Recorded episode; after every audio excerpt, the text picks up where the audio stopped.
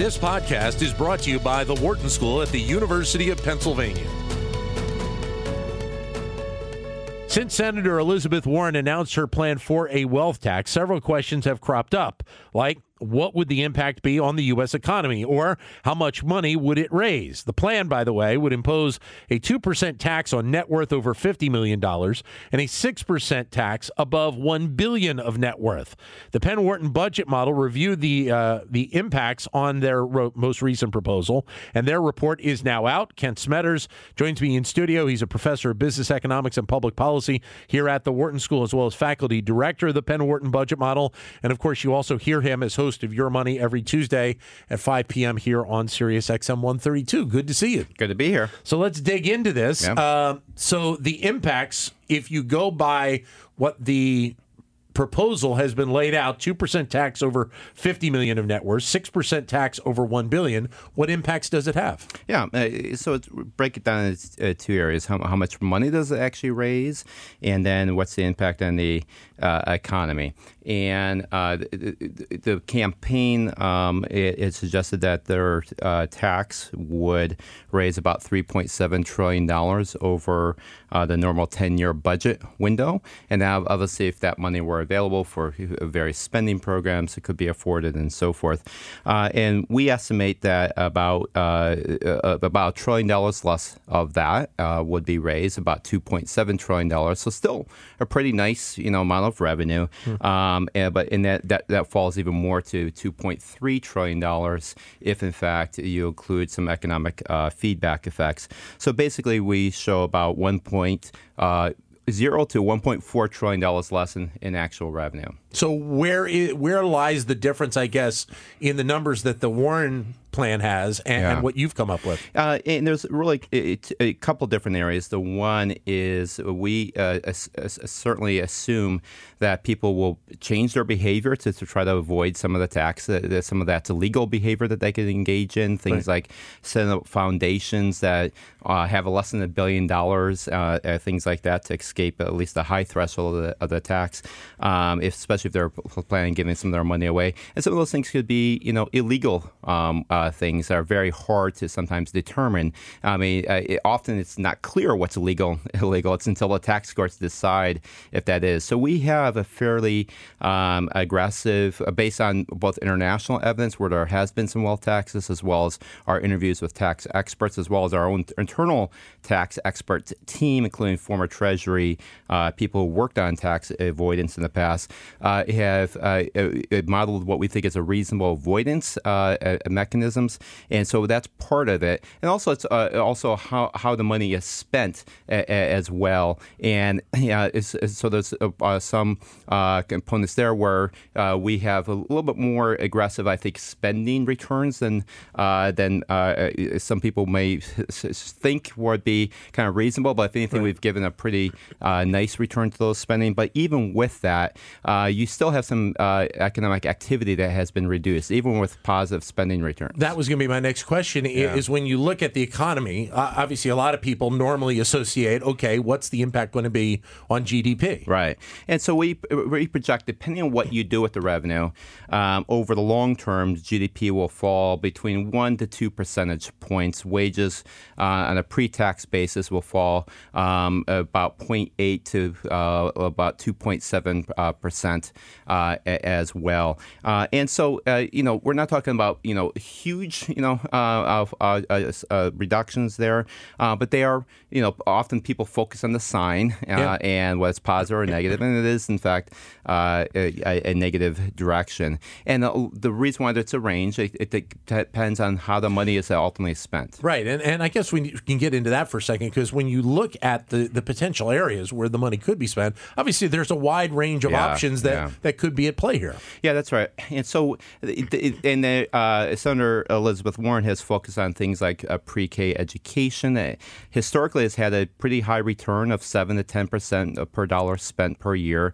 Uh, so that's you know seven to ten cents in every dollar spent uh, per year. So that's a pretty high uh, return. Um, also, things like healthcare. If you uh, suddenly give healthcare to un- the uncovered population, it, they they haven't actually matched the money raised with the spending programs. Yeah. So what instead what we had to do is look at a broad basket of spending programs that could potentially happen, and we use the current uh, uh, distribution of public spending across the board. That includes things, some things like pre-K education, to things including even like roads and infrastructure, the, the physical yeah. assets, and so we in our calculations actually assume a 12 percent annual return on money spent. So pretty, I would say pretty that's high a, still. Yeah, that's an aggressive number. Right? That's a pretty high uh, aggressive number, and also the time to build uh, of actually spending that money. If you're talking about roads, you're also to also talking about then time to build those roads and get them active, uh, uh are probably faster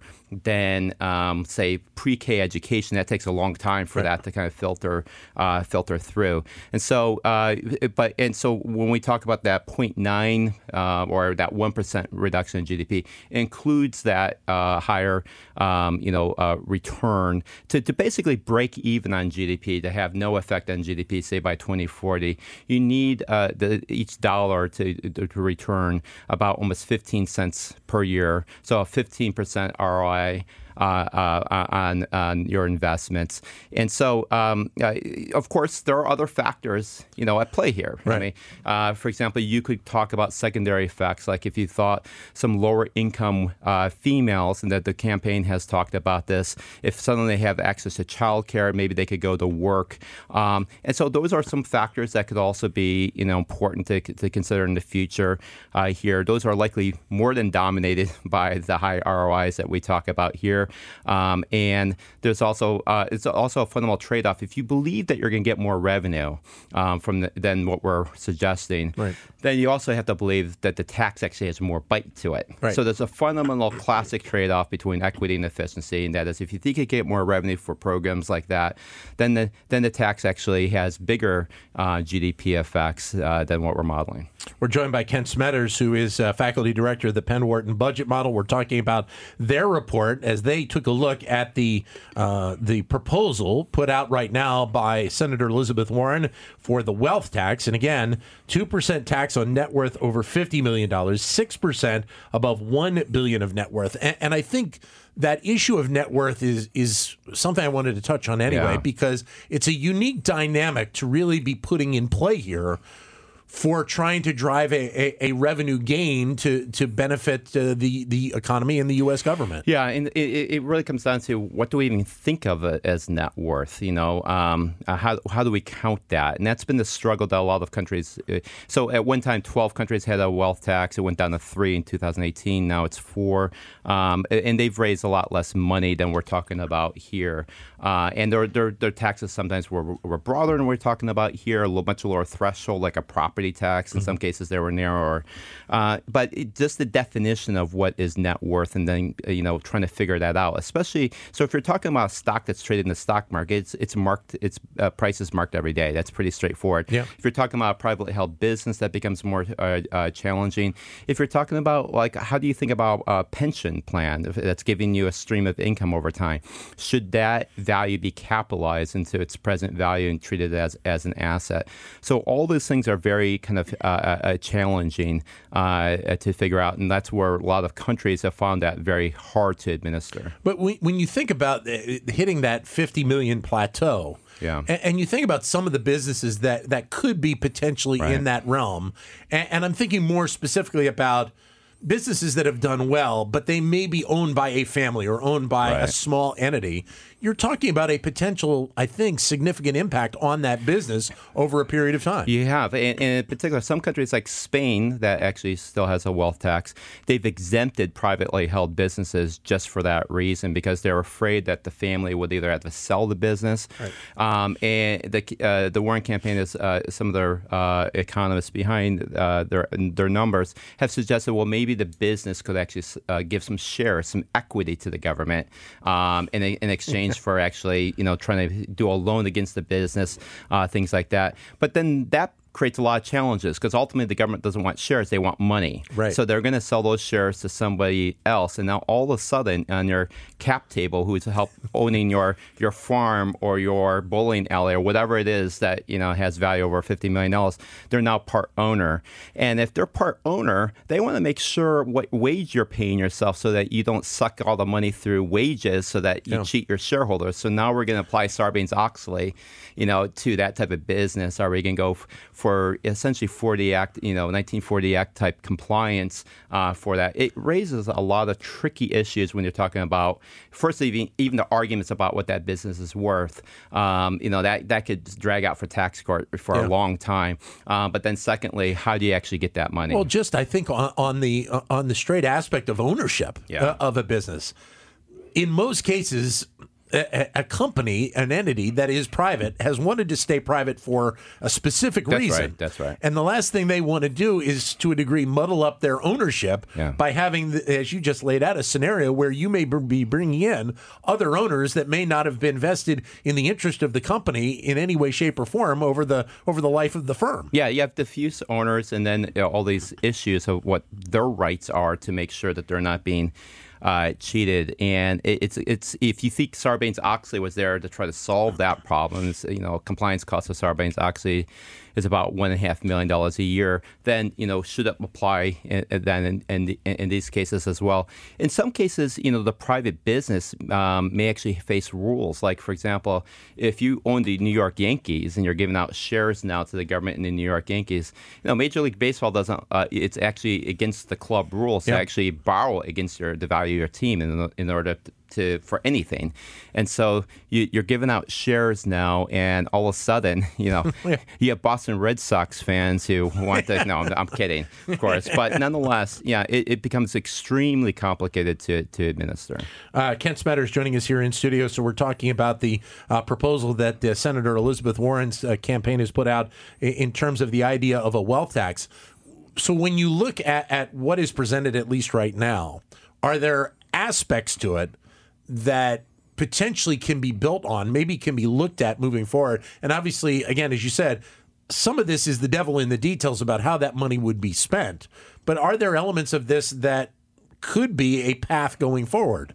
Yeah, so t- certainly, um, it, it, it, it depends what in budget model we don't take advocacy positions. We just you know hardcore analysis, and Yeah. we uh, it, we did this with the last Tax Cuts and Jobs Act, where the administration was not happy with our numbers either, and, Yeah. and so forth. So we're we're equal opportunity to be loved and hate by by, by all. But nonetheless, um, when we think about uh, tax taxing wealth is challenging. Yeah. Taxing high income uh, or even wealthier people is much easier if you're thinking now about, let's say, estate taxation.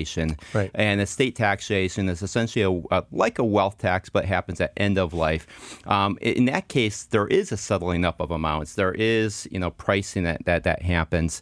Um, there's a current rule called step up of basis and death, and so there are elements here that is different than a standard wealth tax, but that we do have a history with, and the enforcement becomes much easier. Or even things like instead of the, the, the stock of capital, the returns to capital. We, we we have a history of knowing how to tax that, whether it's on a realization basis, an accrual uh, basis, um, it potentially increasing the capital gains tax rate. We've shown that if you're trying to maximize revenue, we posted something a couple of weeks ago. If you're trying to maximize revenue, um, the capital gains rate could actually be increased um, in order to, to get more revenue. And if you got rid of things like what's called step up a basis at death, which Yeah. allows a lot of wealth to be untaxed upon upon uh, in the states upon death. Um, then they uh, the revenue maximizing tax rate on capital gains goes up even more. Um, so there are lots of ways that you can kind of hit at this wealth, uh, but it, they are much more um, uh, easy to administer if they focus on the income from the wealth rather than the wealth itself. So, how challenging then is the the idea of the administration of this going this path when you think about, as you just say, the dynamics between something like dealing with the estate tax in comparison to what we're talking here with the wealth tax. Yeah, and the estate tax uh, has been used by uh, including uh, folks like Larry Summers and others too, who are very anti kind of wealth tax as evidence of how easy it is to kind of avoid things. But in the case of estate tax, it, it's it's kind of easy to avoid almost on purpose. We, Sure, we make yeah. the rules. I mean, we, we could actually change those rules much easier.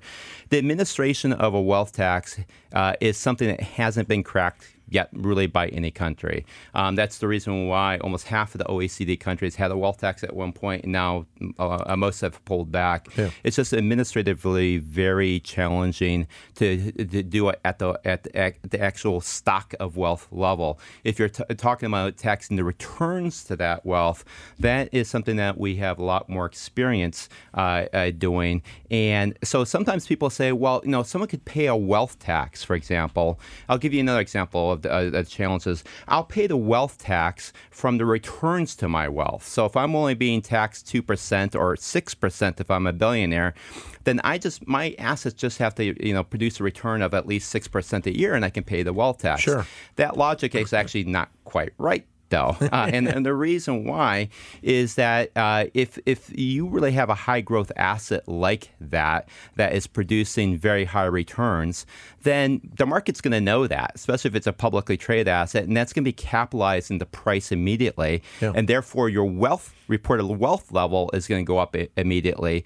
In order for you to be able to make that 6% bogey every year, um, you're going to actually have to have uh, not just a stock that's high performing, uh, that's uh, like a, uh, a company that's high performing over time, Yeah. but systematically, year after year after year, the market is underpricing it so that you can actually get that pretty aggressive return in order just to make it to, to make your tax bill. So, for those listening to us, then going back to the GDP question for, for a second, when you're talking about a, a potential decline uh, of 1%, I guess you on the top side, you- I think you said 1.4%, uh, Uh, 2.1%. two point one percent. We're talking about that. Im- eh, what kind of impact? Where are the, in in the core of you thinking about GDP and services Yeah. and all this? Where does that one to two percent really potentially hit the ha- ha- road. yeah, have where's the, impact? rubber hit, hit the road? Yeah. I mean, if this is all just coming from you know billionaires having fewer yachts that you know to buy, that's one thing. no one's going to have too much uh, you know tears shed over that. But where it, what it really comes in for the kind of the for everybody else, where the rubber hits the road, is really in wages.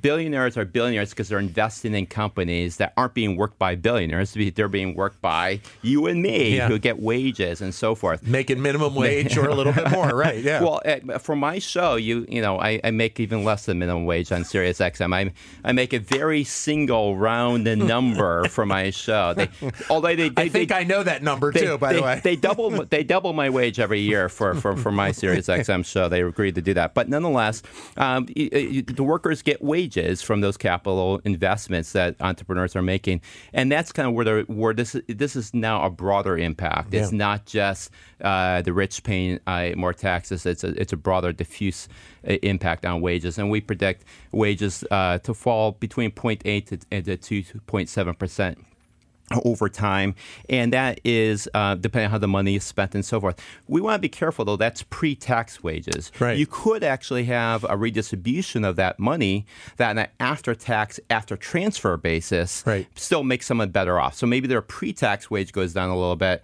but now they can afford health care, or now Right. they can afford pre-K education. And so, uh, you know, a holistic view. Once we, you know, get the tying between how this money is raised and what is ultimately going to be spent on, uh, we can, you know, talk about that holistic and actually uh, look at it from an after-tax, after-transfer. so for people that would like to dig into this a little bit more, it's up on the Penn Wharton Budget Model website at this point. It is. Yep.